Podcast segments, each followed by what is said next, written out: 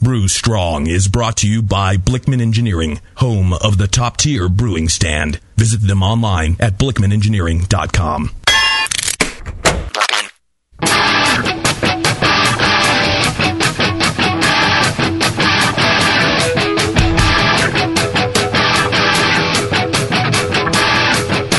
Brewers, it's time for the beer radio you've been looking for. This is the show that dispels myths, tackles the toughest topics, and makes no apologies for geeking out on beer. Hosted by two guys that drink before they think, Jamil Zainasheff and John Palmer. This is Brew Strong.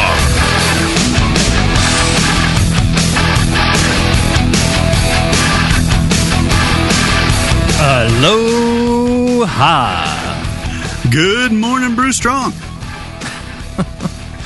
Oh, good morning, Brew Strong. I mean, it has the right cadence to it. Yeah. I like greetings, cretins. Well, you know, that's you. Yeah, that's nice and easy.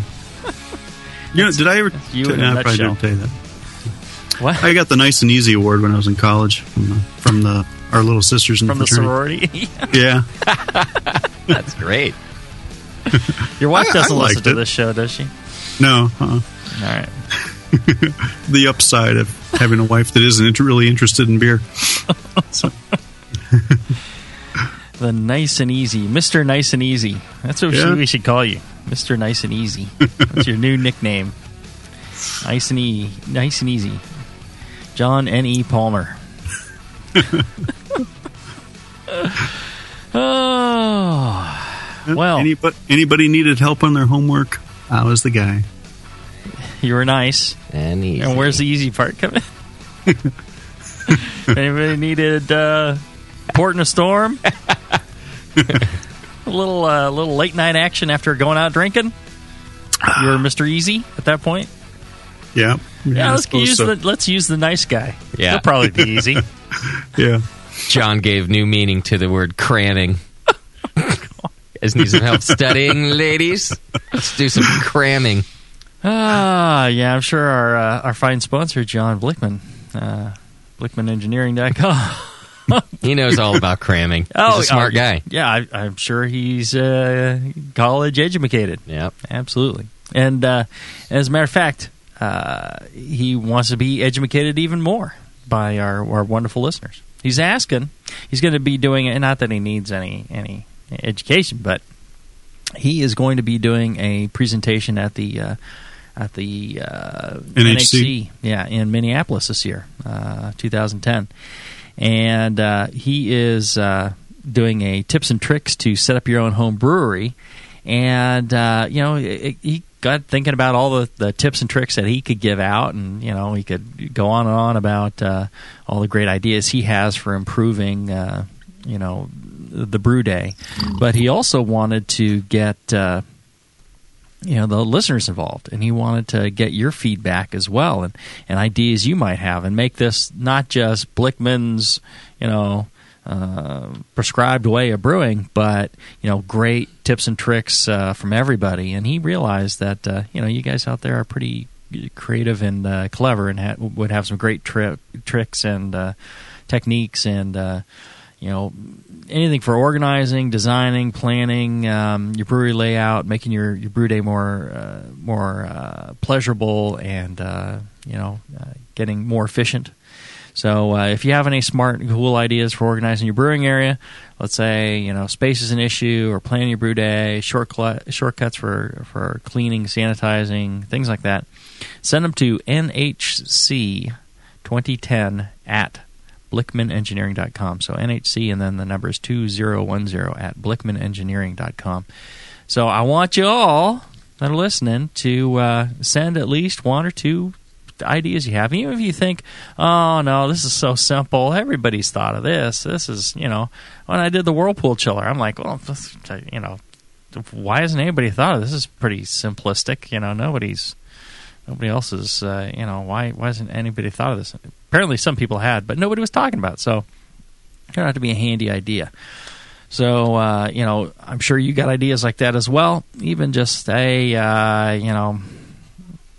anything, no matter how simple, you should go ahead and send them to John Blickman, and he'll compile these and present them at the conference and to lots of people that are interested in the same kind of ideas. Mm-hmm. And while you're at it, thank him for sponsoring the show. Blickman Engineering, they make all the fine equipment. Well, they're peeling off the bucks every show to make sure that you don't have to pay for this. They're taking care of the tab for you, so the least you do is send them a thank you and check out their gear at blickmanengineering.com. Go to a local brew shop and say, hey, you carry Blickman Engineering gear, and check it out. Anything from that sweet, revolutionary beer gun, which we'll be talking about in a future show, to their top-tier systems. John, you're brewing on top-tier system. What was the last thing you brewed? I did a Vienna on it. Ah, very nice. Very nice. Yeah, good beer. Well, then you must have got the recipe from Brewing Classic Styles. I did, as a matter of fact. Started out... I can't make the same thing twice, so I always got to mess with it. Okay. Yeah. So even though it was a genuine Jamil recipe, I had to turn it into a Palmer recipe. Okay. Well, that's what's important, that you enjoy your brewing day. Brewing's fun. That's a chance to be creative. That's what I love about it. Well, it's a chance to be geeky, too, and that's part of what this show's about. And that's right. Justin, do we have a topic for today? We do have a topic today. I hope I get it right this time. Brad Jerkins from Ames, Iowa wrote in, and he wrote in about making a yeast library. It's something that's come up before. He says, Jamil and crew, I've listened to almost every episode of Brew Strong, and I like to think it's really improved the quality of my beers. Feel like I have the basics down now, and I'd like to try my hand at some more advanced projects. One thing that's really interested me lately is yeast storage. I like the idea of being able to have a library of any yeast I want, anytime I want it. Slants, plates, distilled water, glycerin. What's the best way for long-term yeast storage and propagation? Good question, and one that's near and dear to my heart. You're the yeast whisperer these days. Yeah. Well, and I maintained my own yeast library for quite a long time, and then I kind of let it go, and I'm kind of I've found a few new interesting strains that I'm really interested in. I think maintaining myself, especially now that yeast book's done, it got me real fired up about improving my yeast lab a little bit more, and being able to. Do some more advanced storage. So let's start here. John, give me a definition of, what's a yeast library? It's a collection of slants or plates that you have gathered from commercial beers or commercial breweries or previous fermentations that you felt went particularly well. Mm-hmm. And these slants or plates can be kept refrigerated and kept for quite a bit of time. Mm-hmm. And so, but why do this? What's the whole purpose? Well, can I just go out and buy whatever yeast I'm going to use? I go out, pick up a pack of Wyeast or a tube of White Labs, and I'm off and running? No. Okay. If you say so. I mean, yeast is it's a living organism. Uh-huh. It adapts to an environment. Mm-hmm. And, yes, you can go out and buy, Wyeast and White Labs and get, strains, real good strains from commercial breweries and for particular beer styles. Mm-hmm. But, let's say, well, whenever you do that, though, you're not getting just a type of yeast. You're also getting a particular strain of that yeast. Mm-hmm. So if you're, let's say, you're getting German Hefeweizen yeast, and let's say you cultured that from a bottle of genuine German Hefeweizen, it's going to be subtly different from the same variety of yeast from, say, White Labs or Wyeast. mm-hmm. Because it was grown under different conditions. It was harvested at a different time. Mm-hmm. And it's kind of drilling down to another level of detail mm-hmm. in your brewing. Mm-hmm. You can brew with yeast off the shelf, or you can say, I really like this example of this style, mm-hmm. particular brewery's example of a style, and say, I want to clone that beer. Mm-hmm. And so the best way to do that is to culture up their yeast, because that is going to, that's going to get you the farthest along to matching the yeast character of that beer. Mm-hmm. Well, and there's also thousands of yeasts out there, right?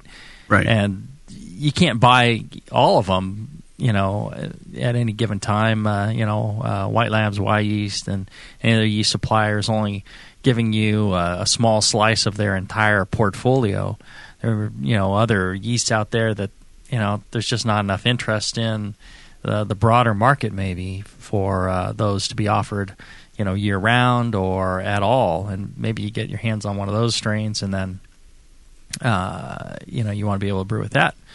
You'd need to, add it to your library so you'd have it available. All right, let's do this. Let's take a short break, and when we come back, we can get into, the equipment you use and stuff like that. Right, back after this.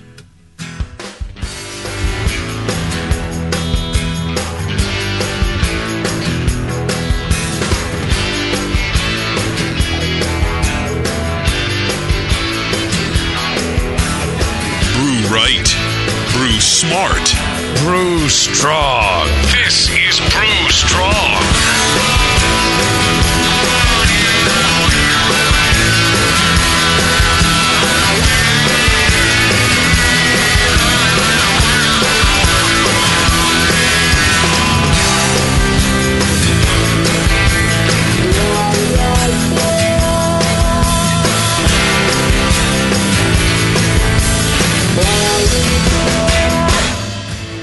When Blickman Engineering set out to design a great brewing stand, they knew it had to be strong, adaptable, and last for a lifetime. The top-tier brewing stand is now proudly available at BlickmanEngineering.com. It grows with your brewing skills and equipment. Start with 5-gallon coolers on its heavy-gauge stainless steel shelves. Then move all the way up to 30-gallon pots on the high-output burner tiers. Speaking of burners, the custom Blickman Engineering top-tier burners are extremely powerful, efficient, and amazingly quiet. They have safety stops to center your pot, and they'll last a lifetime and won't rust. The top-tier brewing stand allows virtually infinite combinations, from traditional gravity systems to 2 tiers to completely horizontal. Configure your stand the way you want and have the freedom to change it at any time in the future. Your brewing stand should adapt with you, not force you to learn a new process. Visit BlickmanEngineering.com today to configure your top-tier brewing stand and to find a local Blickman retailer. You'll be surprised with all the flexible features and the competitive price. Start brewing with Blickman from the top tier. Downtown Joe's, located in the historic Oberon Building in beautiful downtown Napa, California, offers an award-winning brew pub experience from 8:30 a.m. to 1 a.m. every day. For 15 years at the corner of 2nd and Main, Downtown Joe's has been voted Best Night Spot 7 times and Best Brew Pub for the last 4 years in a row. Brewmaster Colin Kaminsky's handcrafted ales, like his Tail Waggin Amber Ale and Catherine the Great Imperial Stout, are the perfect accent to riverside dining, live music, and a relaxing outdoor patio. Don't miss the Beer of the Month, special rotating taps, and happy hour all day Mondays. Visit DowntownJoes.com to make reservations, peruse their extensive calendar of events, or just read more about their fantastic beers. Come enjoy the fine beer, food, and music. Downtown Joe's, the award-winning brew pub where you'll feel at home. Where were we? You stole an oak barrel from the mist of Ravenwood, and Lord Zinfandel the Avenger is in pursuit. Do you drop the barrel and run? Hell no. We need it for our Flanders red. I'm going to cast Pediacoccus damnathis on the barrel. Sorry, your ghosts are imprisoned in his winery forever. Ugh, I hate it when Greg's the brewmaster. This sucks. What do we have here? Orville Rodenbach? Buzz off, guy. We got a brew session going. Is that an actual beer? Yeah, I crafted it. I don't really use the dice anymore. I'm a 10th level beer nerd. Are you a 10th level beer nerd? Do you get a long-lasting foam stand when you think about wheat malt? Then you're in good company at Northern Brewer. Northern Brewer has all your beer nerd needs, ingredients, equipment, and knowledge at northernbrewer.com. Plus, fast, cheap shipping, only $7.99 for the contiguous USA. And check out Northern Brewer's huge selection of dorky beer kits, including the pre-prohibition lager. Perfect for steampunk. And the single hop best bitter. Now on cap and 10 forward. Make 10th level at northernbrewer.com. Ewa, what's it feel like? Take awesome and multiply it by 2. Yeah! Spraying live beer radio all over your face. Can't get any better than this, baby. It's the Brewing Network.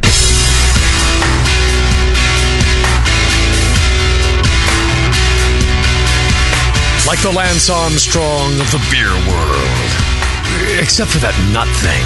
This is Brew Strong. All right, we're back. We're talking yeast library. So let me recap real quick. The library is a long-term storage of yeast cultures, right, John? Yep. And then the purpose being, the why is... Well, you can have on hand cultures that you can use for your brewing that you may not otherwise be able to get commercially, or they've mutated over time and you particularly like it. Maybe it's yeast you've developed from your own backyard and you want to work with that. Okay. Yeah, I mean, you know, in many cases you may be you may brew a particular style, you know, one of your favorites.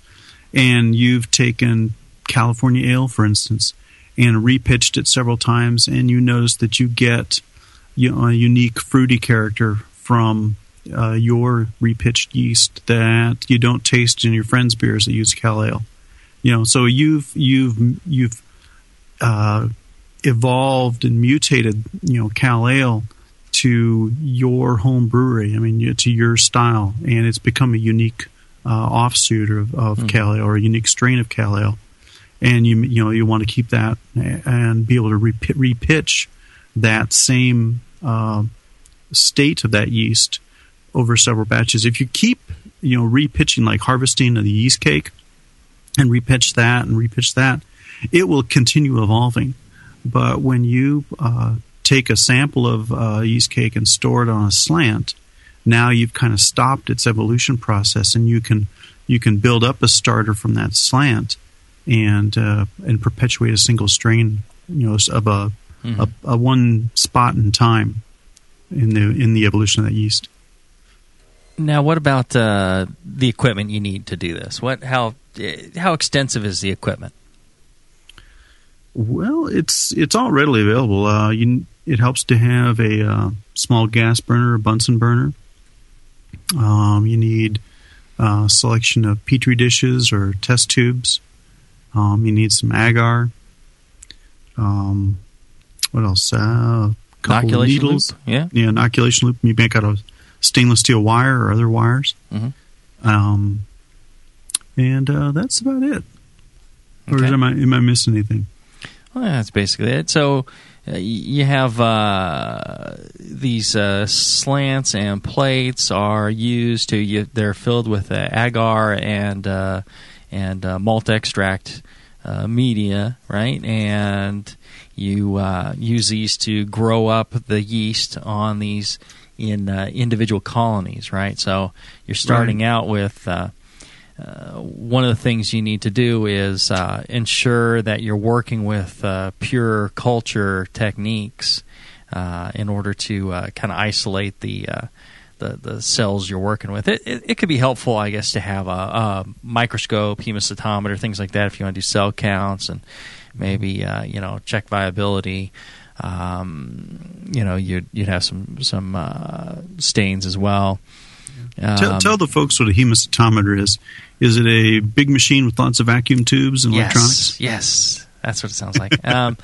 It's just like a slide with a little chamber on it, or two chambers on it, that are divided up into these microscopic little grids, and they use it for counting blood. You know, hemocytometer, right, for counting like blood cells and stuff, and you.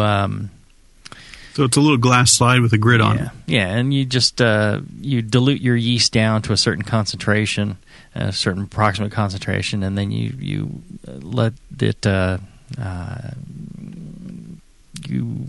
yeast travel up underneath the end of the to fill the counting chamber.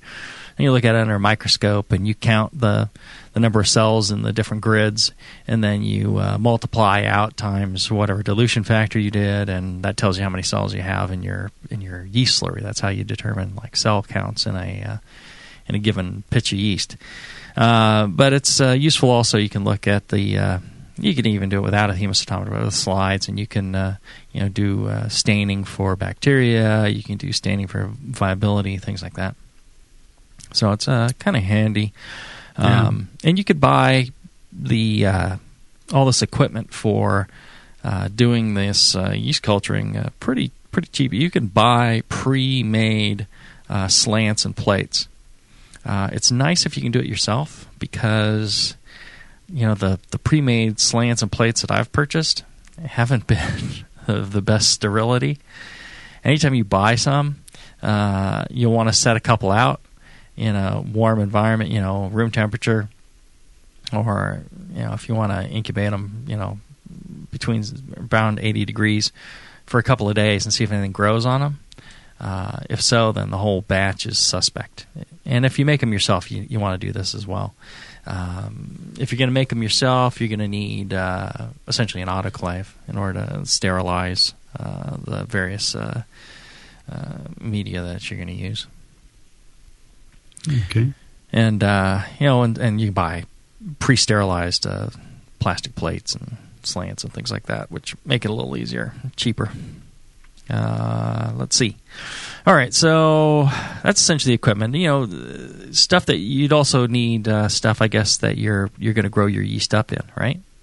Mm-hmm. You're going to need smaller flasks or vials to do little mini starters as you're growing the yeast up in quantity as well. Yeah, and all of this equipment is available from like More Beer and Northern Brewer and mm-hmm. a lot of the larger homebrew shops, right?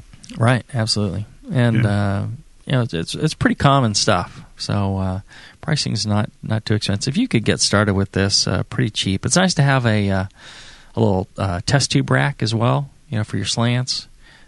Makes it easier to, instead of a bunch of slants rolling around. When I was doing this, you quickly end up with, 60 or so tubes. And, if they're just all rolling around, it's a big pain. So you put it in there. Now, if you really want to get into extensive long-term storage and you want to do freezing or something like that, then it's better to get yourself like some little cryo tubes or some little micro centrifuge tubes. And microfuge tubes, they call them, and like a 1.5 mil or 2 mil, and use those to store the yeast for freezing.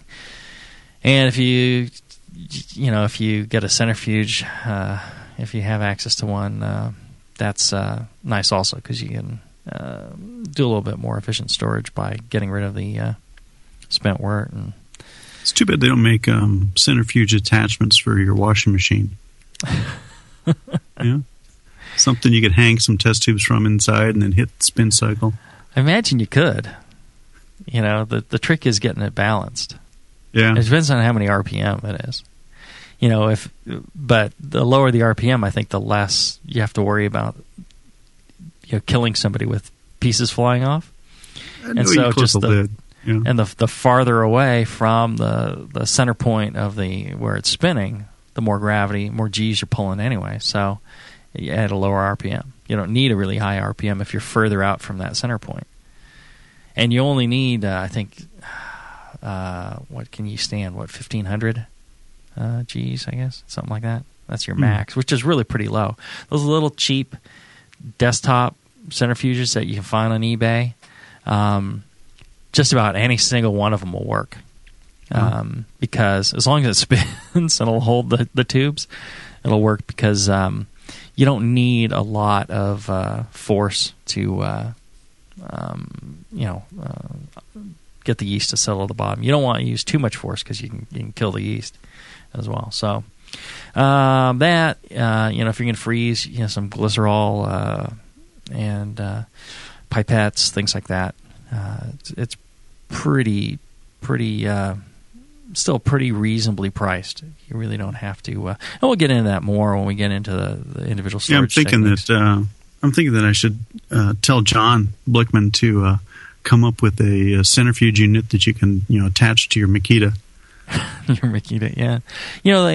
They still have hand crank centrifuges. I mean, that's how centrifuges started. There was like a mechanical crank with a couple arms that raised up. You'd hang your stuff on the two balanced arms, and then you'd turn this crank, and just like a hand drill, and the thing would spin and centrifuge. And they still have those, and people use them for, I don't know what they're using them for. Egg beaters, yeah. Making butter. I don't know. Anyways. So that's a possibility. All right, let's continue on here. Getting sidetracked.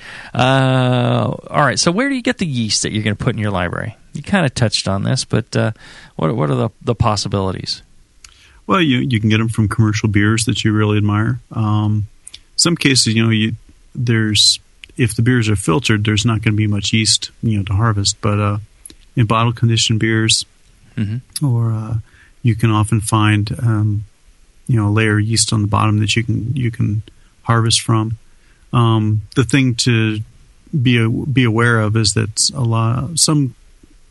quite a few commercial breweries that bottle condition their beers use a different yeast strain for bottle conditioning than they do for their main fermentation. Mm-hmm. So you may end up getting just their priming yeast culture rather than their house yeast culture, right. But check their website. They'll often talk about that, or check mm-hmm. the forums. People often know about these things and can fill you in.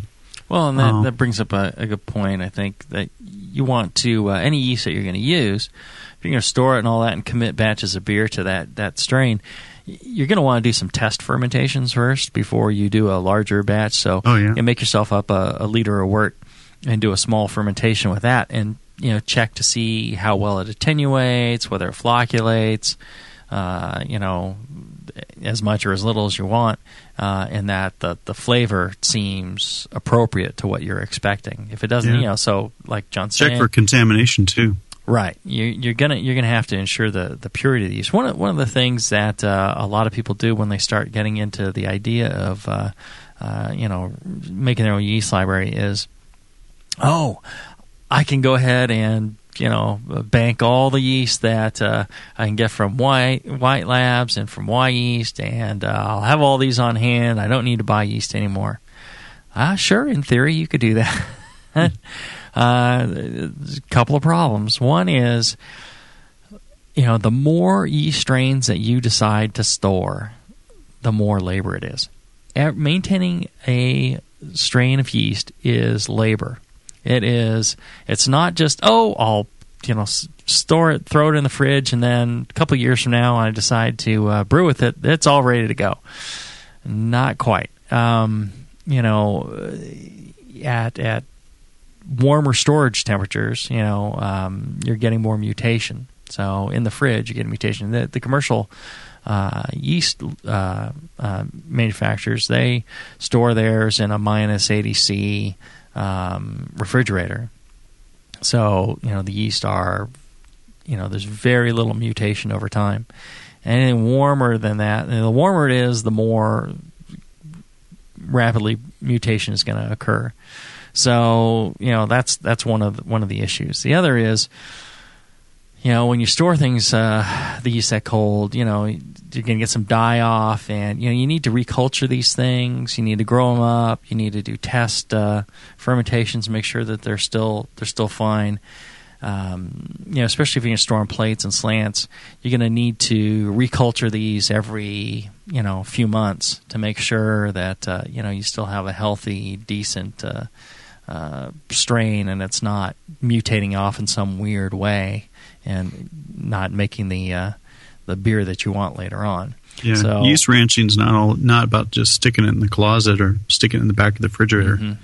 It's this is a whole nother hobby practically. Right. Yeah, it absolutely is. That's a good way to put it. You'll give up brewing several batches of beer at least in order to maintain a handful of cultures. So what I did initially was I did that very thing. I was like, well, I'll just bank all these yeasts, and when I quickly realized, it's like, wow, what a huge amount of work this is, and why am I doing this when the yeast labs are they actually reculture, and they have very specific performance requirements, and they make sure that the yeast you buy that you bought last year, you'll get the same fermentation performance from it next year, 5 years out, 10 years out, when you go out and buy one, it's exactly the same. If you're to store your own yeast, you have to put that work in to ensure that next year or 5 years or 10 years down the road, you're going to get the same performance out of it. And if you don't do that work, there's a good chance that you won't. So that's one of the things to look out for. So what I like to do is only focus on the strains that are very difficult to obtain. So strains that aren't commercially available, strains that I've collected that seem unique and I can't find a matching one commercially. Those are the ones that I want to maintain. Now, maybe a gray area is like the platinum strains from White Labs or the VSS strains from Wyeast, where they're only available, once every few years or once a year. That might be one that you want to store if if you can't get it regularly. Again, and the nice thing about that is you're starting from a pure culture. You can be pretty darn certain that the yeast that they're providing is nice and pure. So let's say we're getting a yeast from I have a bottle of beer from somewhere, and boy, the yeast character seems really unique, and I'm pretty sure that I can't buy this commercially, and I want to store this yeast. What's the process, John, that I go through to ensure that I have the right yeast from the bottle? I mean, there could be multiple strains in there, or there could be, some contamination in there, like you mentioned earlier. How do I ensure that I've got a pure culture that I'm going to store? Well, this is where you take your equipment, your inoculation loop, your plate, mm-hmm. and you take all your clothes off and run around with the yeast on the plate. Yeah, you streak the yeast on the plate, and look at it under the microscope, and look for single cell colonies. I mean, or colonies that are homogeneous. Mm-hmm. And this is where the microscope comes in handy, because by looking at the plate and to backtrack, by streaking, smart gay yeast. By streaking the yeast on the plate, what you're doing is you're taking your inoculation loop or your needle and drawing a line across the agar mm-hmm. with the yeast, mm-hmm. and you'll put a drop of yeast on the agar and draw a line with it out across, and do kind of fan out several lines of the yeast mm-hmm. and let them grow. And you can look at these yeast these streaks under the microscope, and look for homogeneous cells. Mm-hmm. You want them to be uniform shape. You don't want any small, petite mutants. They're called mm-hmm. small cells. You want cells that look uniform, look healthy, look plump, mm-hmm. and those are the healthy cells that you want to harvest and start a starter from to mm-hmm. grow them up to brew with. Right.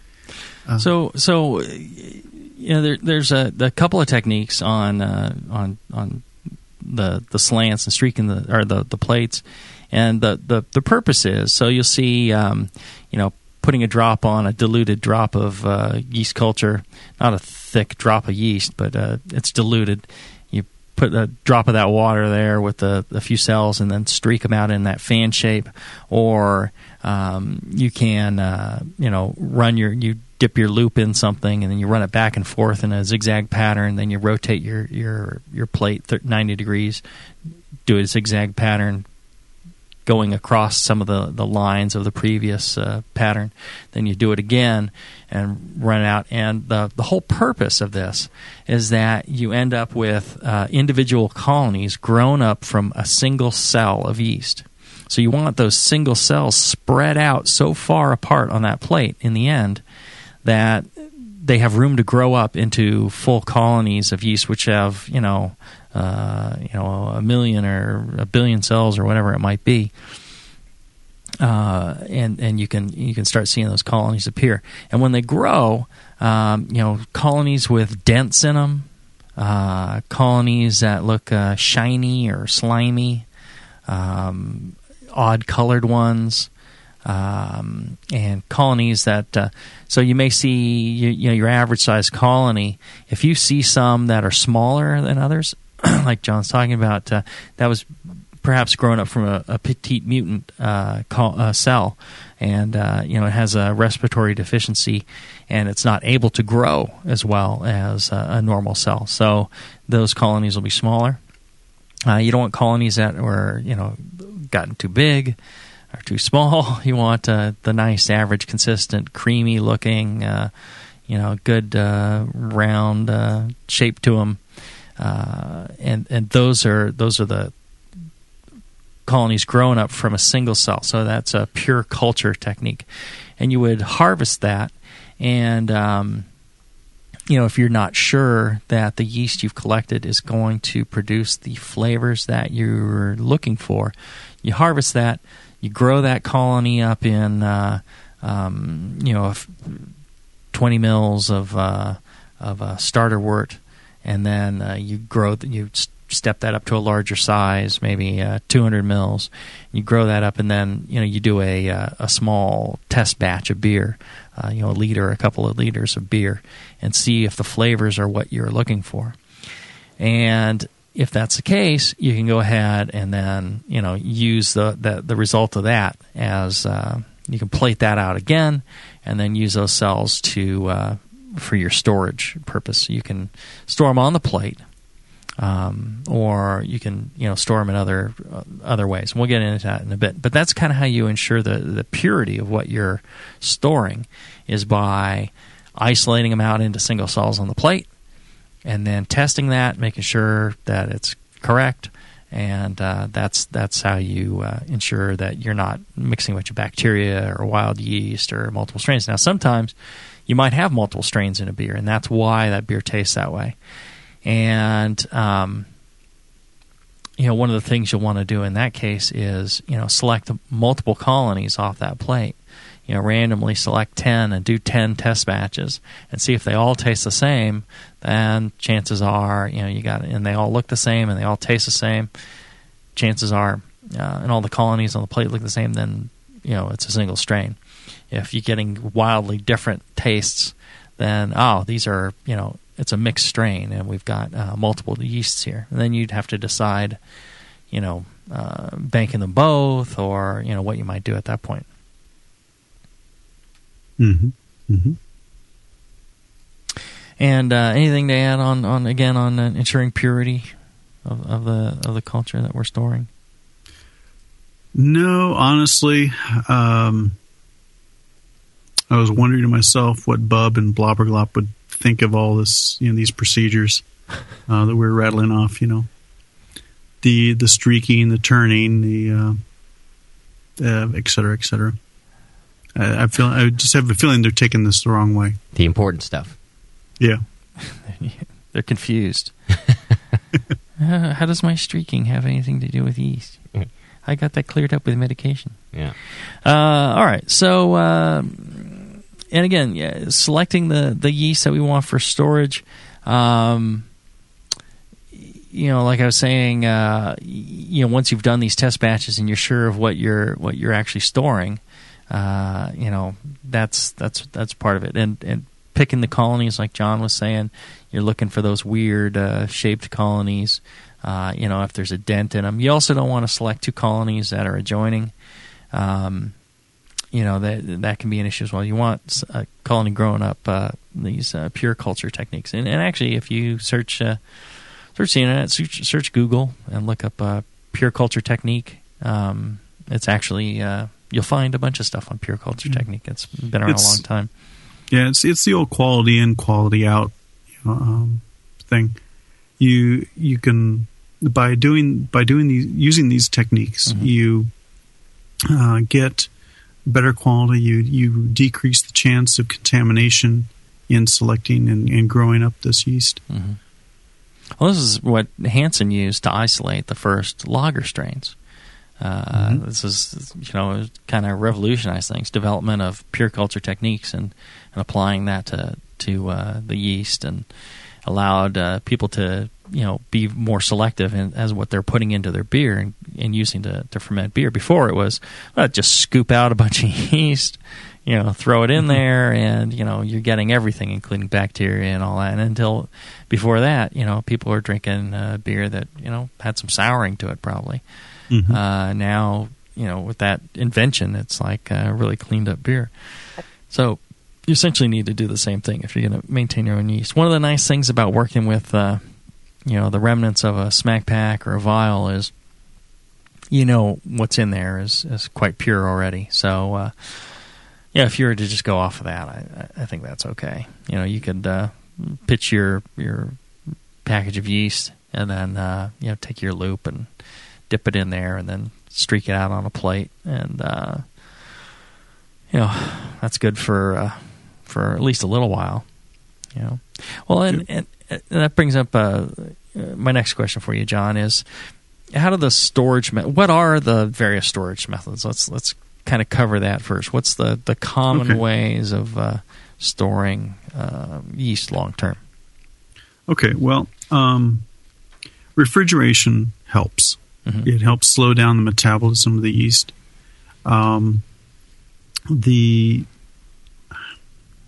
When you're doing an agar plate, if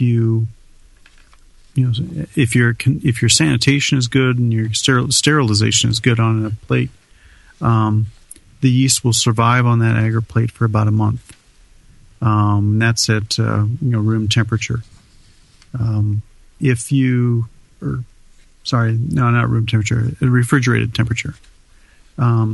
If you really seal it up well, and protect it from oxygen, it may keep up to a year.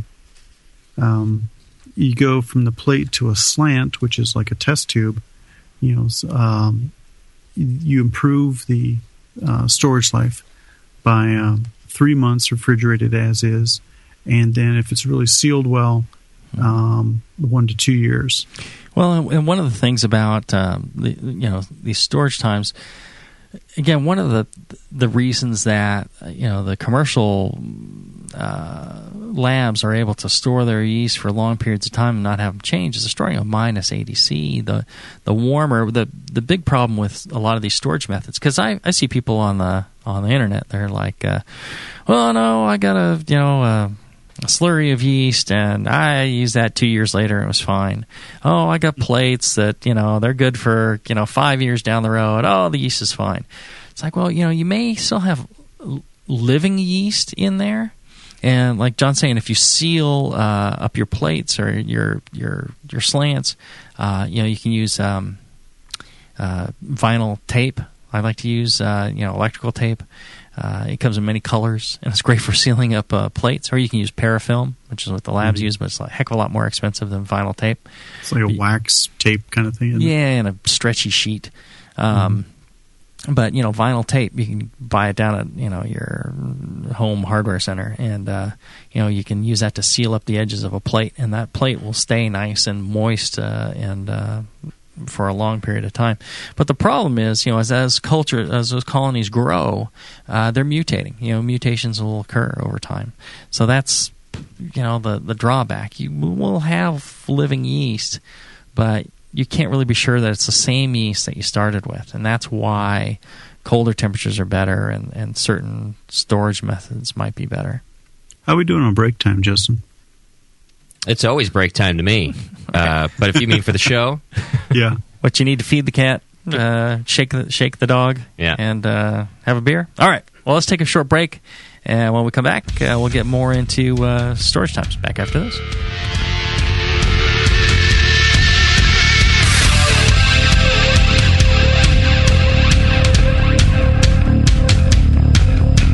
your cowboy cap on. This is Brew Strong. We'll be right back.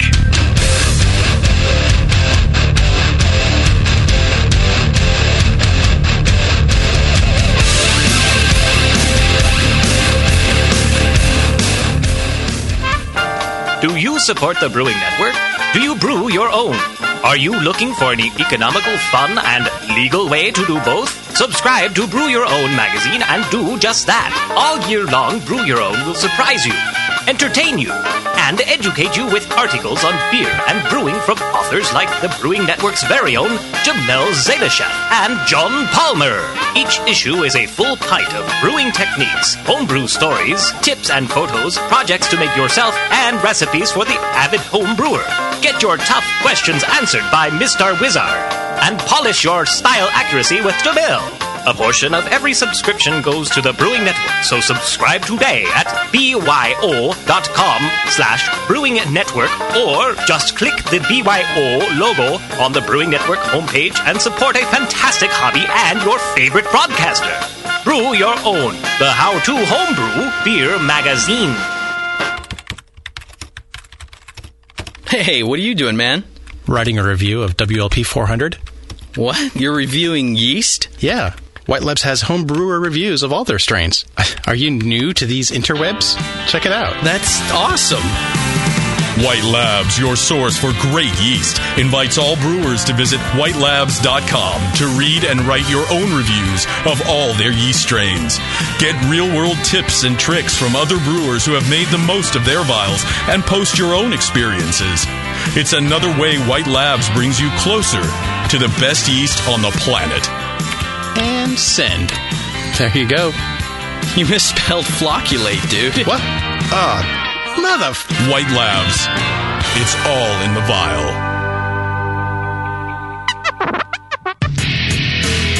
Hi, this is Push from the Brewing Network, and I want to tell you about the Brewmaster's Warehouse and how you can get 10% off your next order. I'm a pretty techie guy, but I've never seen an online store like this. It's awesome. Go to brewmasterswarehouse.com and click on Brew Builder. You can whip up a custom recipe so easily even Sven could do it. Seriously, it's slick. You can share your recipe with your own logo and notes to the Brewmaster's database if you want. And the best part, it keeps a running tally of the beer you're building while you're doing it. Then, bam, click Buy Recipe and your cart is filled and ready to go with helpful suggestions in case you forgot something. This thing is amazing. Brewmaster's Warehouse is run the way a homebrewer would do it, with great service, fast turnaround, and $6.99 flat rate shipping. Brewmaster's Warehouse and the Brew Builder blew me away. Check it out today at brewmasterswarehouse.com. I'm serious. And don't forget to put BNARMY in the discount code box for 10% off your order. Check out brewmasterswarehouse.com. Cheers. BN Army members, are you looking for a discount on hops? Keep listening. Nico's Homebrew Supply at nicobrew.com has hops by the ounce and by the pound. Choose from varieties like Amarillo, Centennial, East Kent Goldings, Hollertower, Simcoe, Summit, Tomahawk, Warrior, Willamette, and more. And adding new varieties all the time, many for less than $20 a pound. Whether a couple ounces at a time or an 11-pound bag, all hops are shipped vacuum-sealed and frozen straight to you. Nico's Homebrew Supply offers store-wide $5 flat-rate shipping and won't waste your money on unnecessary overhead or advertising. They're going bare bones and passing the savings on to you. The staff at Nico's Homebrew Supply loves to brew and is committed to keeping homebrewing affordable and accessible to anyone who wants to join in this great hobby. And for a limited time, use coupon code BNARMY at checkout for a Brewing Network discount. Visit nicobrew.com. That's N-I-K-O brew.com for your hops and more. nicobrew.com, your bare bones buddy in the brewing business. This year, More Beer wants to introduce you to some of the amazing staff that bring homebrewing innovation home to you every day. This month, Concord showroom manager and award-winning brewer John Palmer is here to tell you about the top 5 gadgets he can't brew without. Number 1, yeast starter. So crucial to have active, healthy yeast going. Decreases lag time, you have a healthier ferment. Number 2 would be our oxygenation assembly. Oxygen is really important for cell growth for your yeast. 3rd would be Servomyces. It's a zinc source that your yeast need for a healthy fermentation. 4th would be a wort chiller. I really enjoy the counterflow convoluted chiller. It's compact and gives me the best control as far as cold break. 5th would be the More Beer conical, the new improved one with the sealable lid. It's pressurizable. You can inline filter. It's got a tri-clover lid on the top. You can repitch your yeast. It's got a huge blow-off tube. The functioning of this new More Beer conical is far superior. All of John's favorites are on sale this month only. Hurry to morebeer.com or visit the Concord showroom for the best innovations and people in homebrewing. Morebeer.com. You're listening to the Brewing Network. Back to the beer guys that make other beer guys look like wine guys. Brew Strong. All right, we're back. We're talking yeast, long-term yeast storage, or building a yeast library, and long-term storage is part of that, right? Right. You were saying earlier with a slurry, you know, if you keep reusing it and you keep it healthy and all that, you can go ahead and brew with it, but you're going to get mutations if you're trying to maintain, a yeast that's providing you great fermentation character, exactly what you want. You want to store that as mutation-free as possible over the longest period of time possible. So you can... and that's where these techniques come in. Right, right. So we were going through various methods for storing. You've got your slurry.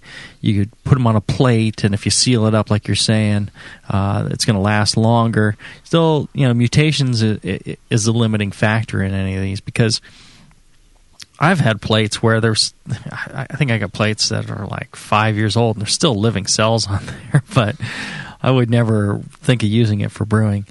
Slants are a little bit better because they tend to be sealed better. Stabs is where you have a slant. And a slant is like a test tube full of the malt agar. They let it solidify at an angle, so you got a broader surface in the tube, and you put your yeast on that. You seal it up, and if you're buying test tubes, the ones with little gaskets in the seal are better. With the screw-on lids, and then you can always put a piece of tape around that or parafilm around that to exclude air from it. A stab, you're just taking your cells and jamming it down into the into some agar in a tube. You do it standing straight up, so it's a flat surface on the top. But usually you do stabs for growing things that grow without oxygen, and it can increase the life a little bit more because it's not going to grow as fast without the air there present above it. And one of the interesting things when we were working on the yeast book, I don't know if anybody knows, but I was working on a yeast book with Chris White, White Labs, and I was looking into some of the stuff that I haven't really messed with a whole lot, which was water immersion and oil immersion. So I think it was Hansen. Many years ago, he made some cultures and in test tubes. And what you do is you remove all the sugar, all the stuff that they can use to grow, all that the cells can use to grow, right? Any other materials. You just pure cells, you rinse them nice and clean, centrifuge them, rinse them, and then you store it in water. Yep. And still in a test tube, sterile, and right, and then he stored these cells on a bookshelf next to the window. The sun would come in during the day, and it would get cold at night, and the seasons would change, and it gets really cold where he's at, and really cold in the winter and warm in the summer. And 14 years later, there were living cells in that culture. And you're not talking a huge amount of cells. You're talking just a tiny little drop of yeast cells. You barely see it, barely visible at the bottom of the tube, and then a few mils of the sterile water. And so there were living cells in there. The problem with this is, certain cells will break down, and then that's food for the other cells. And you might again get some mutation as well. So, but water immersion would be one.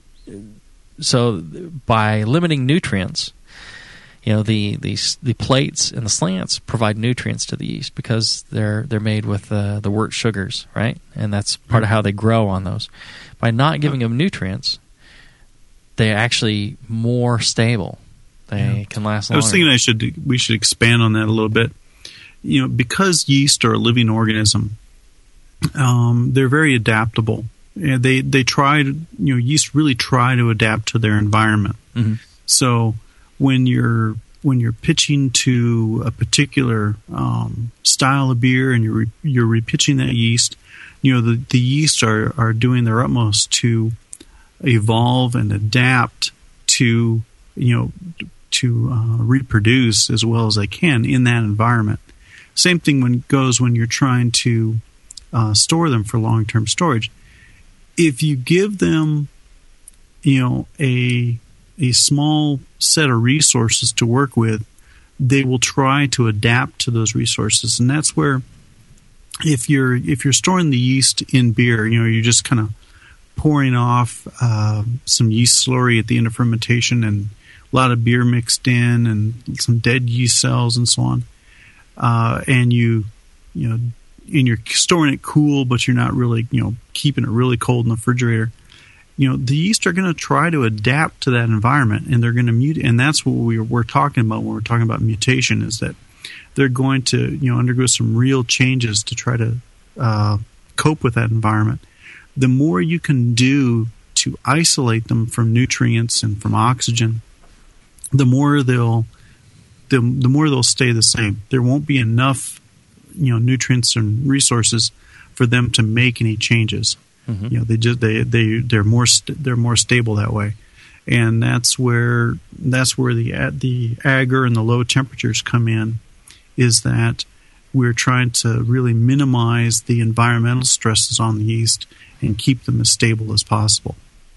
Now, probably one of the best storage methods is making a slant and then putting sterile mineral oil, covering enough mineral oil to cover the slant, so no matter what angle it's in, it's the yeast are always under mineral oil. And what that does is prevents the oxygen from getting to the yeast, and it actually extends the shelf life as well, and mutation-free shelf life as well. And then I read up on desiccation, and you can actually take filter paper, and you put the yeast slurry on there, put it in the fridge, and it sucks out. You know, the fridge is a real low moisture environment. It sucks out all the moisture, and you end up with this dried yeast.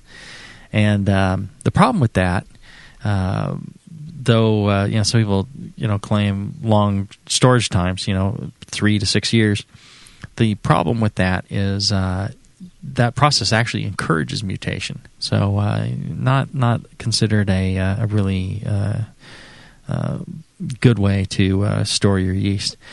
And then professional frozen, you can, you know, they can store those indefinitely. That's at minus 80°C or minus 112 Fahrenheit. But the home freezer, I think that there's something to be said for the home freezer.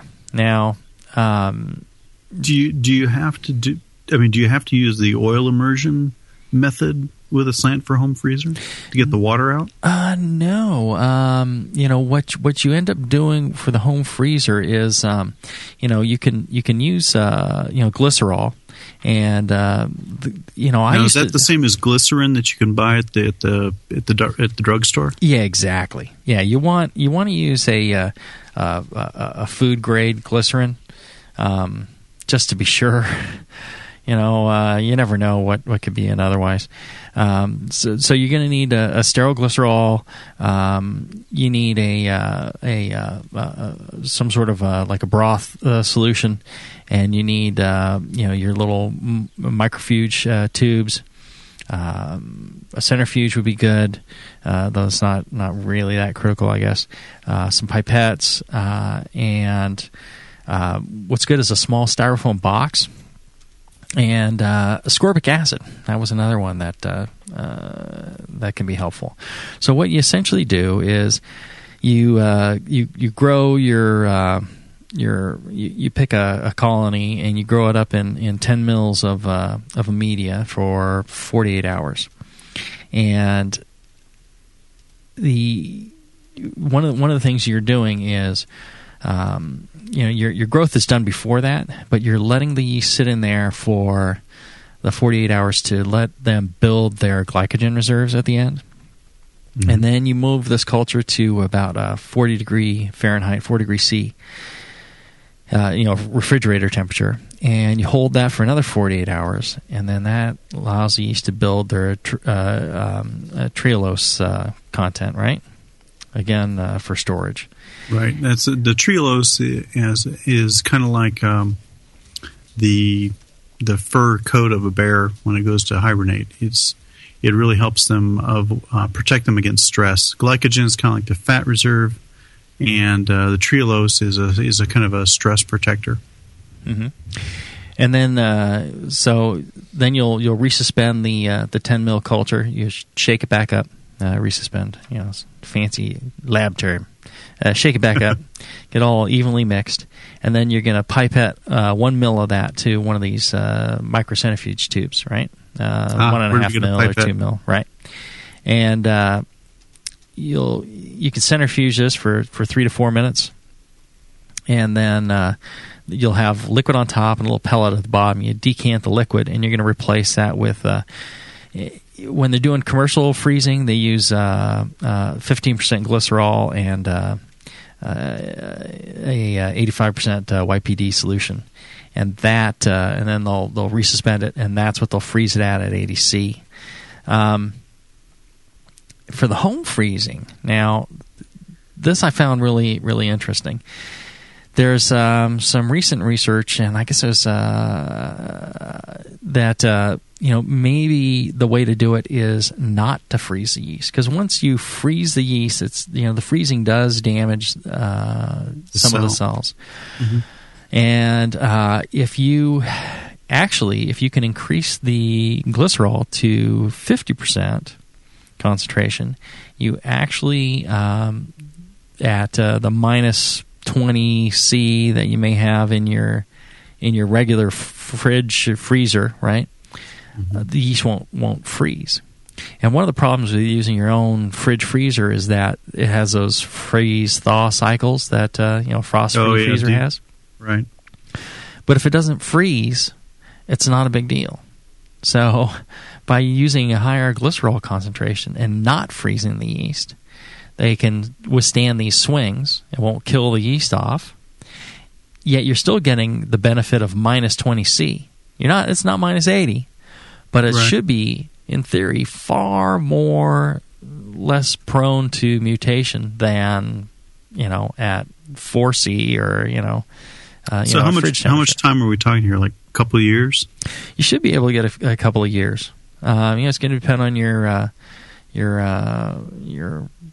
how well you prepare. Yeah, how well you prepare things and the condition of the yeast to start with.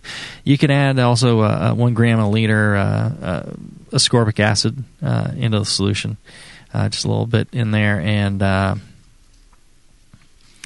that will also prevent oxidation of the yeast, I believe.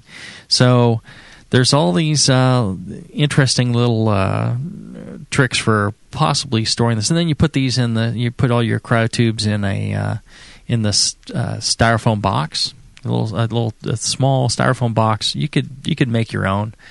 Just make sure to seal it up well. You could make it out of some sheet styrofoam from whatever you get, and you put that in your freezer, and that actually helps slow down the cooling and the warming of the cultures. So it keeps them a little more stable. You don't want to freeze them excessively fast in this case. Okay. And that works, supposed to work really well. So I haven't really tried this new non-freezing method, so I'm excited to give it a try. So I actually got myself a new centrifuge because my old one was points up. So, does your wife know you have that? I don't know. I got it. It came. I opened the package and jammed it into the lab area before she could see it. Smart man. Yeah, that's a man who's been married for a little while. Yes. But I'm sure she walks by and she's like, someday she's gonna. So what's that thing? Centrifuge. It's been there a long time. Yeah. Someday she's going to walk by the lab with a calculator and start adding up all the little devices you have. Well, people gave that to me.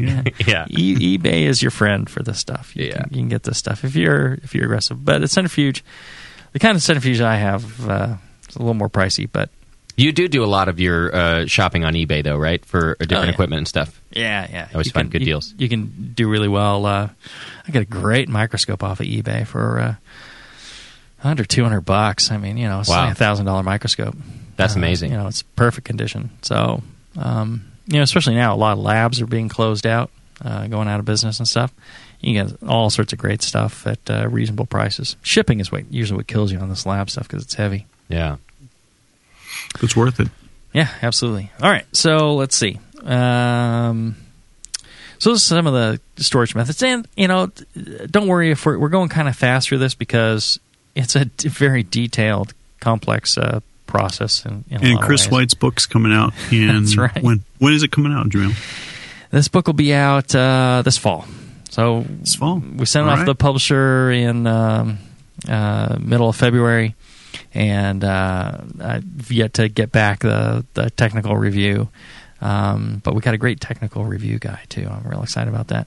And then we'll go through that, any touch-ups we need to do, and then it should be there by GABF. Oh, sweet. So you can look forward to this book. You definitely hunt down Chris White at GABF, have him sign the book. And I'm sure Chris will be going to be at the Brewing Network anniversary party in Minneapolis? I think so. That's in June, though. We won't have the book then. Yeah, you won't have it by then. That's the following year. Yeah. I maybe there'll be an official signing at GABF this year, though. Right. Could happen, right? Because it will be out by then. Yeah, we did that for Brewing Classic Styles, which was a lot of fun. Maybe you can get a shirt signed by White at NHC. Have them sign your breasts. Yeah. Yes. There you go. Jamil, I still remember the third day of our signing when... You know, the predominant question of people coming up to us was, "Hey, where's the bathroom?" was that the question? And we did get a couple of people that asked that, didn't we? Yeah, that third day when it was it wasn't the beer geeks, you know, it was just the general public. They'd never heard of us. Yeah, I get that sometimes too. Sometimes people just fucking with me at NHC last year during club night. A lot of people wanted photos, and finally, sort of toward the end, this. Couple of guys come up, they go, hey Justin, can we get a photo? And I go, sure, and then they hand me their camera and turn around and pose. It was great. I loved it. That's never happened to me. Yeah, that one's a good one. Yeah, I like the where's the bathroom one too. That one's good. Yeah. All right, so so a lot of this is detailed. There's every last bit of it is detailed in this upcoming yeast book. So if you got questions, a lot of the stuff you can find on the internet for free. A lot of this information is out there. It just takes some, searching around. Hopefully we've given you all the keywords you need to kind of find some of the details of this. There's a lot of good images and detail on making plates and slants, both pouring them and how to streak them out, how to choose colonies. Pure culture techniques. Again, you search for these phrases and you'll find the information you need. And then these yeast storage, a lot of this freezing yeast and things like that, and yeast storage times. It's not in just wide open information. It's more research papers. Those are a little harder to come by, but you should still be able to find a lot of those techniques. Ted Hausdatter, I think he did. A nice presentation at NHC in Cincinnati on freezing yeast. And a lot of good information in there, and I actually talked to him about this and the latest, and he's the one who pointed me to this research paper on not freezing, just using higher glycerol. So I thought that was really cool. Let's see. All right, so we've got our yeast stored either on plates or slants or oil immersion, or we've gone to the sterile water or freezing, and we want to start up. I want to brew. Let's start discussing the techniques of how do I start this up? Let's say I guess it would really matter, whether you've stored it for a short term or a long term. Would you say, John? Or yeah, in general, you're looking at standard starter techniques where you don't want to drown the yeast in a starter. You can't take an inoculation loop and dip that in a 1 gallon starter and expect to get lots of yeast out of it. Right. You get some growth, but then instead of growth, how do you find them? Instead of growth, what you're really getting is fermentation. Yeah. At some point, you've provided it so much that it's never going to grow past a certain point. It's just going to ferment what it have. And you're making beer. You're not growing yeast. Right. Okay, so a short storage then, if I've stored my yeast on a plate for, less than a month or, something like that. But you pick a colony off. You throw it into, I like to use these 50 mil transfer vials. There's screw top, the blue. If anybody remembers what White Labs used to sell their yeast in, those are transfer vials, 50 mil transfer vials. And they got a screw on top. You can burn a hole in the top with a hot paper clip. Covered over a piece of parafilm. That's how I do it. And then you put 20 mils or 25 mils of wort in there. You pick your colony, toss it in there, shake it up, and then that'll grow. You take the results of that, add it to 200, 250 mils of wort. That first step, I suggest, especially if you've been doing shorter storage, it's not as big a deal. But the longer your storage time, or if you're trying to grow yeast up from a bottle, something like that. Use like a 10-20 specific gravity wort, about 5 Plato. Don't use the more concentrated normal starter wort. You want a gentle, transition for the yeast, and then go up to in your next step. You can go up to a 10-40, around type of 10 Plato wort for your starters. And then grow up there, and again, you can, you go in steps. You can do a factor of 10 or whatever it is to get up to your starter sizes. One of the things that people ask me all the time is, well, how do I know how many cells I have after, when I pick a colony off and grow it up in? It depends on so many factors I can't tell you. You're going to have to learn to estimate, yeast densities and or get yourself a microscope and a hemocytometer and count them. That's the only way you're really going to know. On the longer-term storage, a couple issues. One is, viability is lower, so the health of the yeast is probably lower and maybe more difficult to start up. Again, important to use a lower gravity starter wort for that. The other is mutation, right? Long-term storage. So you would... you can grow some up, and then you might want to plate it out again to, using pure culture techniques, pick individual colonies, do a quick test ferment, and make sure that, what you're growing seems right.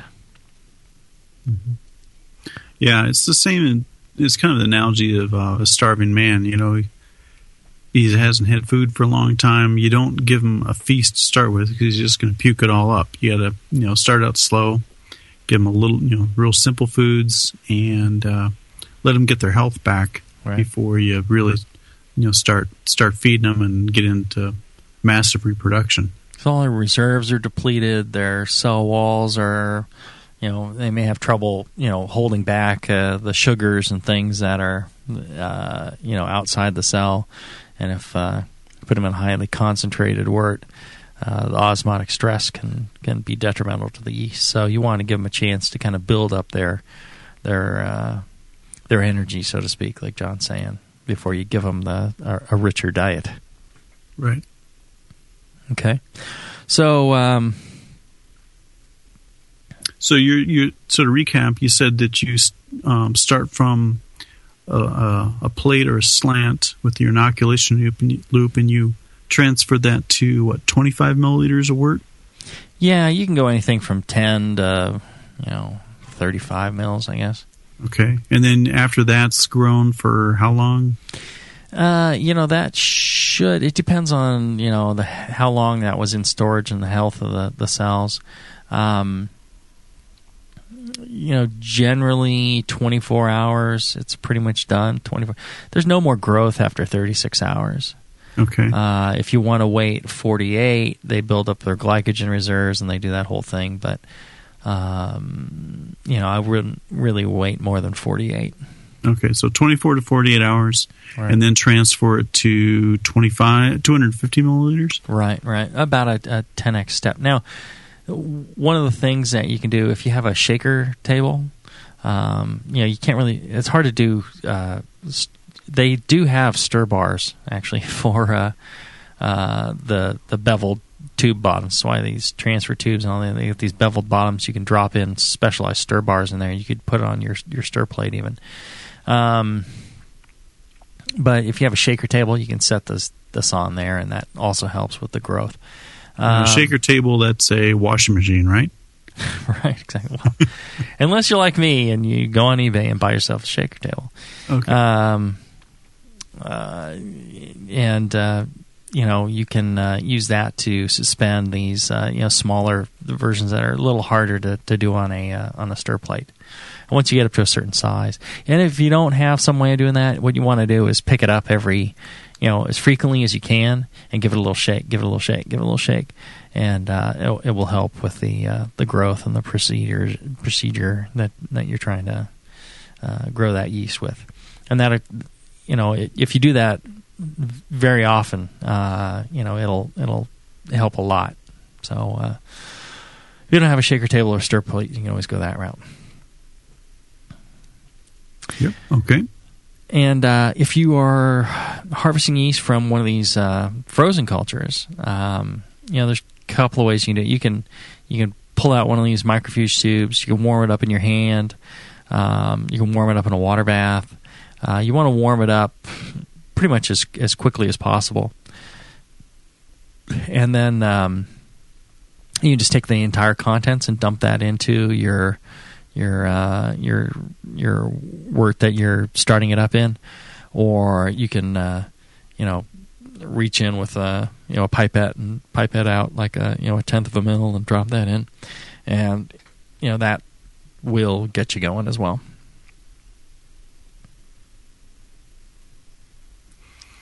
Okay, and so at what point do you transfer this, you know, built-up slant to a regular starter? After the 250 mil stage, or do you go... Right. See, and that's the question a lot of people ask me. At what point is it equivalent to, you know, a White Labs vial or a Wyeast smack pack? And it depends on, you know, so many factors. But generally, when I do it, I'll do... you know, off a plate into about 25 mils. Then I'll do 250, and then I'll do a 2 liter. And at the end of the 2 liter, I'm pretty close to most of a vial or a smack pack. Especially if you're doing a stir plate, then you know you get considerably more growth. Then you're okay. When you're at a 2 liter, do you pour that directly into a regular starter, or do you chill and decant? You know, are we going to concentrate this yeast at some point?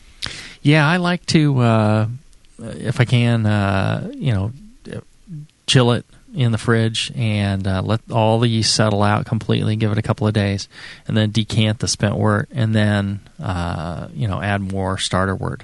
And I'll keep doing this until I get to the right, you know, volume that I need. If I'm trying to grow a lot of yeast, I'll separate out some of that yeast, and I'll set it aside as storage, and then I'll use a small portion to grow more yeast. Okay, so you're not doing this, you know, slant to pitching a couple of days before brew day. This is a right. two-week-long process. Yeah, you got to give yourself at least a week, I think. Depends on how much yeast you need to grow. The you know, and you grow this yeast up, and the thing I like to do also once I get it up to the size I want, I've got all my yeast, and it's brew day, and it's sitting in the fridge. I can decant off the spent wort. I add more fresh wort the morning of my brew day, you know, about 4 or 5 hours before I'm going to pitch the yeast. And I don't add enough to like grow it again. I add like a pint or so of starter wort. And just get the yeast active before I pitch it, and get a kick, you know, yep. Yeah, you get a really great fermentation with that. And you know, the point is lots of, you know, the appropriate amount of healthy yeast grown up, pure culture techniques, you know, a nice sanitary environment, and then you know, get it nice and active before you go, and you know, fermentations will do really well. So, but that should get people pretty close.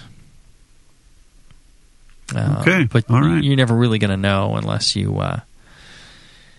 count the cells. You know, that's you know, it's tricky. If you want to know what yeast concentrations look like, actually, you can this is something I figured out when working on the yeast book. We're trying to figure out ways of teaching people. People always ask about yeast densities, and I was thinking about it one day, and I'm like, okay, well, wait, all right. Here's a vial of White Labs yeast. If I shake it up, okay, that's about 3 billion cells per milliliter density in there. That's what a 3 billion per milliliter slurry looks like. If you take that out and you add, you know, water to it, you know, to a certain volume, I think it's they're around 37 mils or something. You add it up to like 50 mils, it's like a 2 billion density. And then, you know, you add 50 mils water more, and you're at 1 billion per milliliter density. And those are the kinds of densities you get with slurries generally. So, you know, that can be pretty helpful. And then also I discovered this turbidity thing, where if you put yeast in distilled water in a clear glass container, and if you add yeast to the point where it just goes from looking perfectly clear to just slightly turbid, where you can actually see that there's something in there, that's 1 million per milliliter, I believe. So it's just barely visible, and that's the kind of pitching rate that they use when they do re-inoculations of beers. Anyways, let's take a quick break, and when we come back, we'll get into some questions from the chat. Back after this.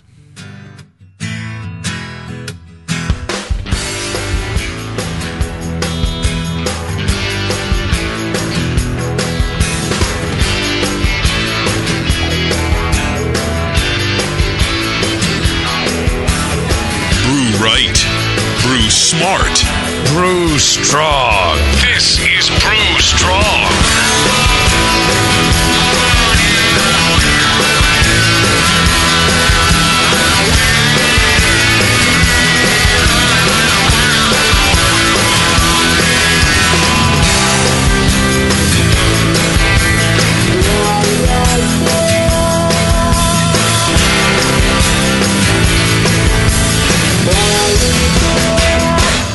From the stovetop to a camp burner to some kind of brew stand, most homebrewers follow some version of this progression. With each move, a homebrewer will often have to change a lot, if not all, of their equipment. Until now, Blickman Engineering brings you the top-tier brewing stand, the only brewing stand that grows with you. For example, buy a top-tier floor-standing burner now, and it'll bolt right to your top-tier brewing stand when you're ready for all-grain brewing. The top-tier brewing stand is perfect for 5-gallon to 20-gallon batch sizes.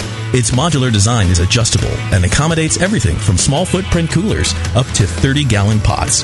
How does the top-tier brewing stand do it? At its core is a strong, heat-treated, and anodized aluminum main post. On all four sides are built-in T-slots for the adjustable heavy-gauge stainless steel shelves and beefy burner tiers. The tiers accommodate any manufacturer's pots or coolers up to 21 inches in diameter.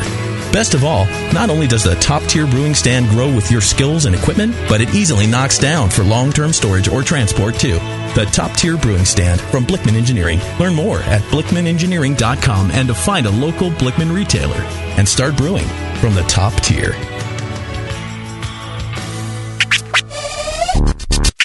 Nico, listen, our lawyers said that we had to do this for 1 hour, and after this, we don't have to talk to each other for 3 more months to the next meeting. Kids. Come on, let's get out of here. I'm supposed to have more lines. I'm the professional. Hey, it's Sully. And I'm Nico. And we opened the 21st Amendment 10 years ago at 563 2nd Street in San Francisco, just 2 blocks from Giants Park, to make great beer and have a great time doing it. That's right, because to us, the 21st Amendment is more than just the right to make beer. It's the right to experiment, to be innovative, and just do things differently. And so now, we're putting our craft beer in cans. That's right, cans.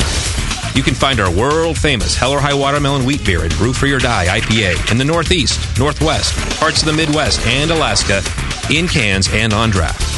So next time you're at your local neighborhood pub or good beer store, be sure to ask for 21st Amendment in cans. Because everyone likes it in the can. Tasty Crack Cans. Tasty Crack Cans. Williams Brewing is your online resource for prompt delivery of quality home brewing supplies. Since 1979, Williams Brewing has offered the finest equipment and freshest ingredients and the best customer service in the business.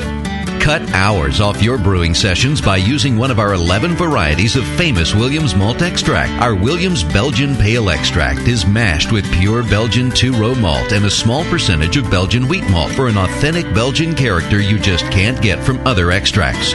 Or check out our unique fermenters, 2.5-gallon kegs, paintball tank-based draft beer equipment, bottling aids, and much more. We even have our own line of precision hydrometers. Go to WilliamsBrewing.com to browse our vast selection. That's WilliamsBrewing.com. Orders placed by 3:30 p.m. Pacific Time ship the same day. Brewing is easy. The Williams way. This is www.thebrewingnetwork.com. Sit down next to it, grab yourself a paper towel, and watch those yeast have sex. You're listening to the Brewing Network.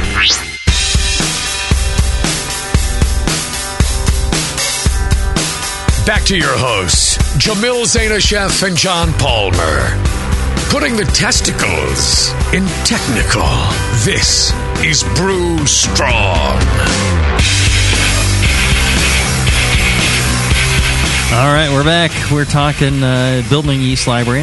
And by no means is this, everything you need to know in order to do your own yeast library. You know, that could take, years worth of shows.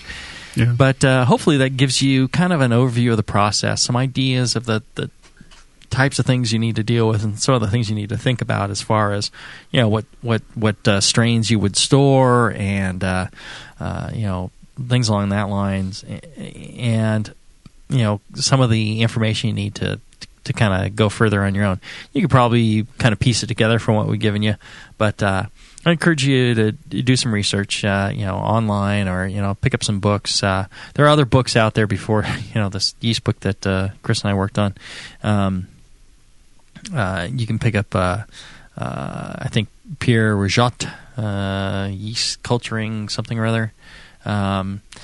It's not a great book, but it gave me enough information to get started many years ago. There's a lot of repetition in it, but... it's still a decent book, well worth the money if you want to get started. And just a couple of good websites that do that. I just don't know what they are off the top of my head. And also, they're doing a Fungus Among Us book, which White Labs and Yusuf Cherney at Ballast Point. Yeah. Really nice guy, helped us out with Can You Brew It. He... also did a lot of that book, and that's good information in there. And you can pick that up. I think More Beer still sells it.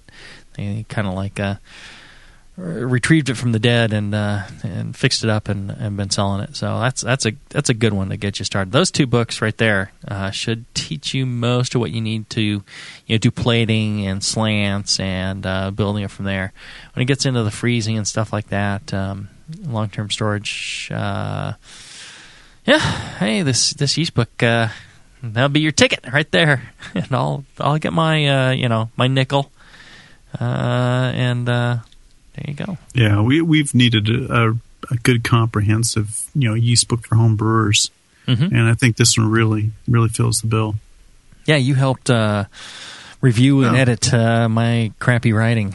To make it a lot better. Is it going to be worth Jamil's nickel, Palmer? Oh, yeah. Did he earn his nickel? There you go. Yeah. I think I earned my nickel. I do. Good. About a nickel. Maybe 4 cents. This is rounding up. This is no, quickly stapled together pamphlet or, loose leaf thing. This is going to be a book. Oh.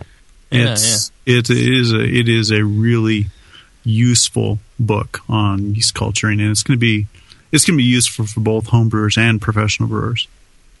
Yeah. I see why it's not being published by the Brewing Network then. It's not just some stapled together. It's practical information. I see. Yeah. Good. Can't wait. Good. Can't wait. Yeah. Yeah, I can see you're lining up to read that one. Yeah, we'll put a copy next to the toilet for you. This is really give one to Chad for Chad will read it. Chad will read it twice. Chad will read it. Yeah. Mm-hmm. Yeah. Right. Justin will tear pages out to use when they're out of the toilet paper rolls. That's right. Or when I want to make myself feel smart by using it as toilet paper. Yes. Osmosis. Absorption through the anus. That's right. All right. So, do you have any questions from the chat room? Well, just one real question was coming through. A lot of people in there talking about this, but it was about, and you covered it a little bit. That guy 314 is in the chat room, and he brought up about fermentations from frozen yeast. So after you've stored it and it's been frozen for a while, he had read on somebody's blog that the yeast don't quite ferment right just after being frozen, that you sort of have to do a test batch or some sort of a buildup. So maybe just a little more elaboration on that. Well, I think that's a good point. I think that applies actually to any storage and propagation from storage, right? So you're storing these cultures, and the longer you store them, the less they are apt to act like you want them to act. When you start up again. So you really need to, ideally you plate it out again, you pick pure colonies, you do a test batch and, a test ferment and see that they all, ferment the same and that, the flavor profile is correct and you should be recording flavor profiles. And this is all, So when you go out and you buy yourself a package of White Labs or Wyeast, and you're saying, oh, it's got to be pennies worth of yeast in here. Well, yes and no. The packaging's expensive in order to be able to successfully ship the yeast and have it viable at your end. And, the homebrew shop's got to make a little bit of money, so they don't starve to death and close their doors. So there's not a whole lot. It's not like they're riding around in private jets and stuff. There's a lot of labor that goes into maintaining those pure cultures and ensuring that the yeast you get is going to ferment the way that you expect it to ferment. And they're held to a pretty high standard. Anybody when the fermentation isn't right, they're the first ones that get the blame. And When you're bringing these yeast back from storage, you really, it depends on, what kind of a risk taker you are. I'm actually pretty lazy. I know that you should do these test ferments. A lot of times I won't. I'll just grow it up and I'll just ferment something and then what the heck. Oh, maybe it'll be a joyous result. But if you don't go through these propagation steps and these test steps, yeah, you can end up with a problem. So I guess, that was the question I was thinking of when you were talking about this. I mean, you do a test ferment. Well, is the yeast in the test ferment what you pitch to your real batch? Or are you kind of splitting it off at that point? Are you saying, okay, I got my main growth that I want to check, and you take a portion of that and do a test ferment. If that turns out okay, then you pitch the main amount that you held back. Well, commercially, that's probably what they would do. But in the homebrew type of environment, I would use that as a propagation step. Okay. Yep. That's what I was kind of thinking too. Right. Now, I would not, get it stirred, and I wouldn't do all that. And I'd use I'd use around the same, starting gravity of the starter wort, but I would make it, a little more beer-like and then taste it and say, okay, well, that, that's good, and call that,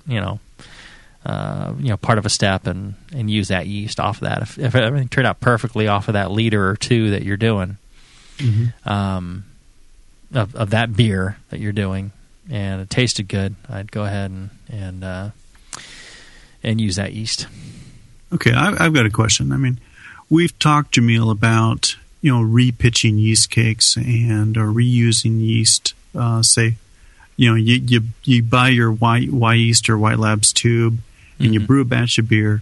And you've said in the past that you know, it's almost not until the third repitch of that initial vial that you feel the yeast really hits its stride. Right. Does the same model apply here?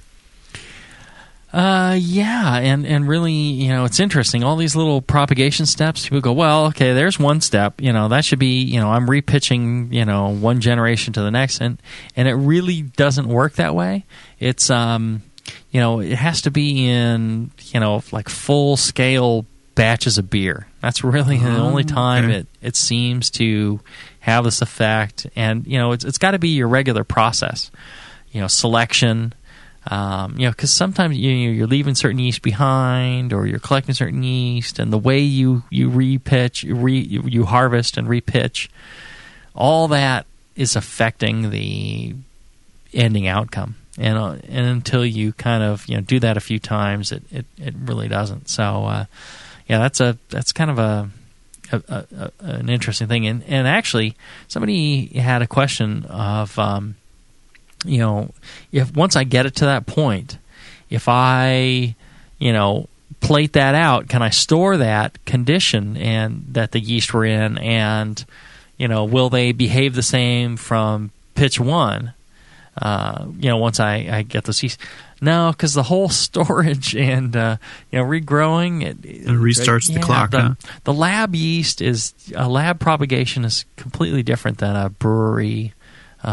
Propagation and brewery growth and reuse. It's a weird thing, and but you know, they're two totally different things. No matter how good the lab propagation is and how healthy, you know, these yeasts that White Labs and Wyeast provide to you, you know, of the spectacular health and purity that they provide, it's not the yeast for, you know, beer brewing. It is, but it isn't. You know, it'll do great, but there's a subtle difference between that and once you've repitched several times. Yeah. Okay. So, it's interesting. A lot of these breweries, they will, you know, they will do their first batch, and then they'll do another batch, or maybe three batches, and then they'll blend them in order to smooth out those differences when they get a new pitch from the lab, whether it's, you know, White Labs or Wyeast or, you know, their own in-house lab. Oftentimes they'll hold that batch and blend it to smooth out those subtle differences. Interesting. Okay. Yeah. Cool. All right. I think that was a good show. I think we covered a lot of interesting information, and Mr. Blickman at BlickmanEngineering.com got his money's worth today. That he's supplying the show to you guys. And if you get a chance, go by BlickmanEngineering.com and check out all the fine goods they got there. I know I'm salivating over many of those cool things, and he's got some great things coming up too. And if you get a chance, come on out to the National Homebrewers Conference in Minneapolis. It's going to be a lot of fun. Blickman will be there. Palmer, you'll be there. I'll be there. Justin, the whole Brewing Network will be there. And we'll have a lot of fun. We'll drink a lot of beer. If you haven't signed up yet, you should do it soon, because they're already... It'll sell out. Yeah, it's already into the Overflow Hotel. Yeah, it'll sell out. But go. It's well worth it. And make sure you get there a day early so you can attend the Brewing Network party. I'll be there. I'll be getting drunk. I'll be getting out of control. Yeah. And taking weird photos with people like the Woods. Yeah. Then post on Facebook. You know, I thought that was all personal between us, but apparently it wasn't. So, right. You know. And make sure you brew lots of beer and bring it with you. We'll enjoy tasting it. And until next time, make sure to brew strong. Brew strong, everybody.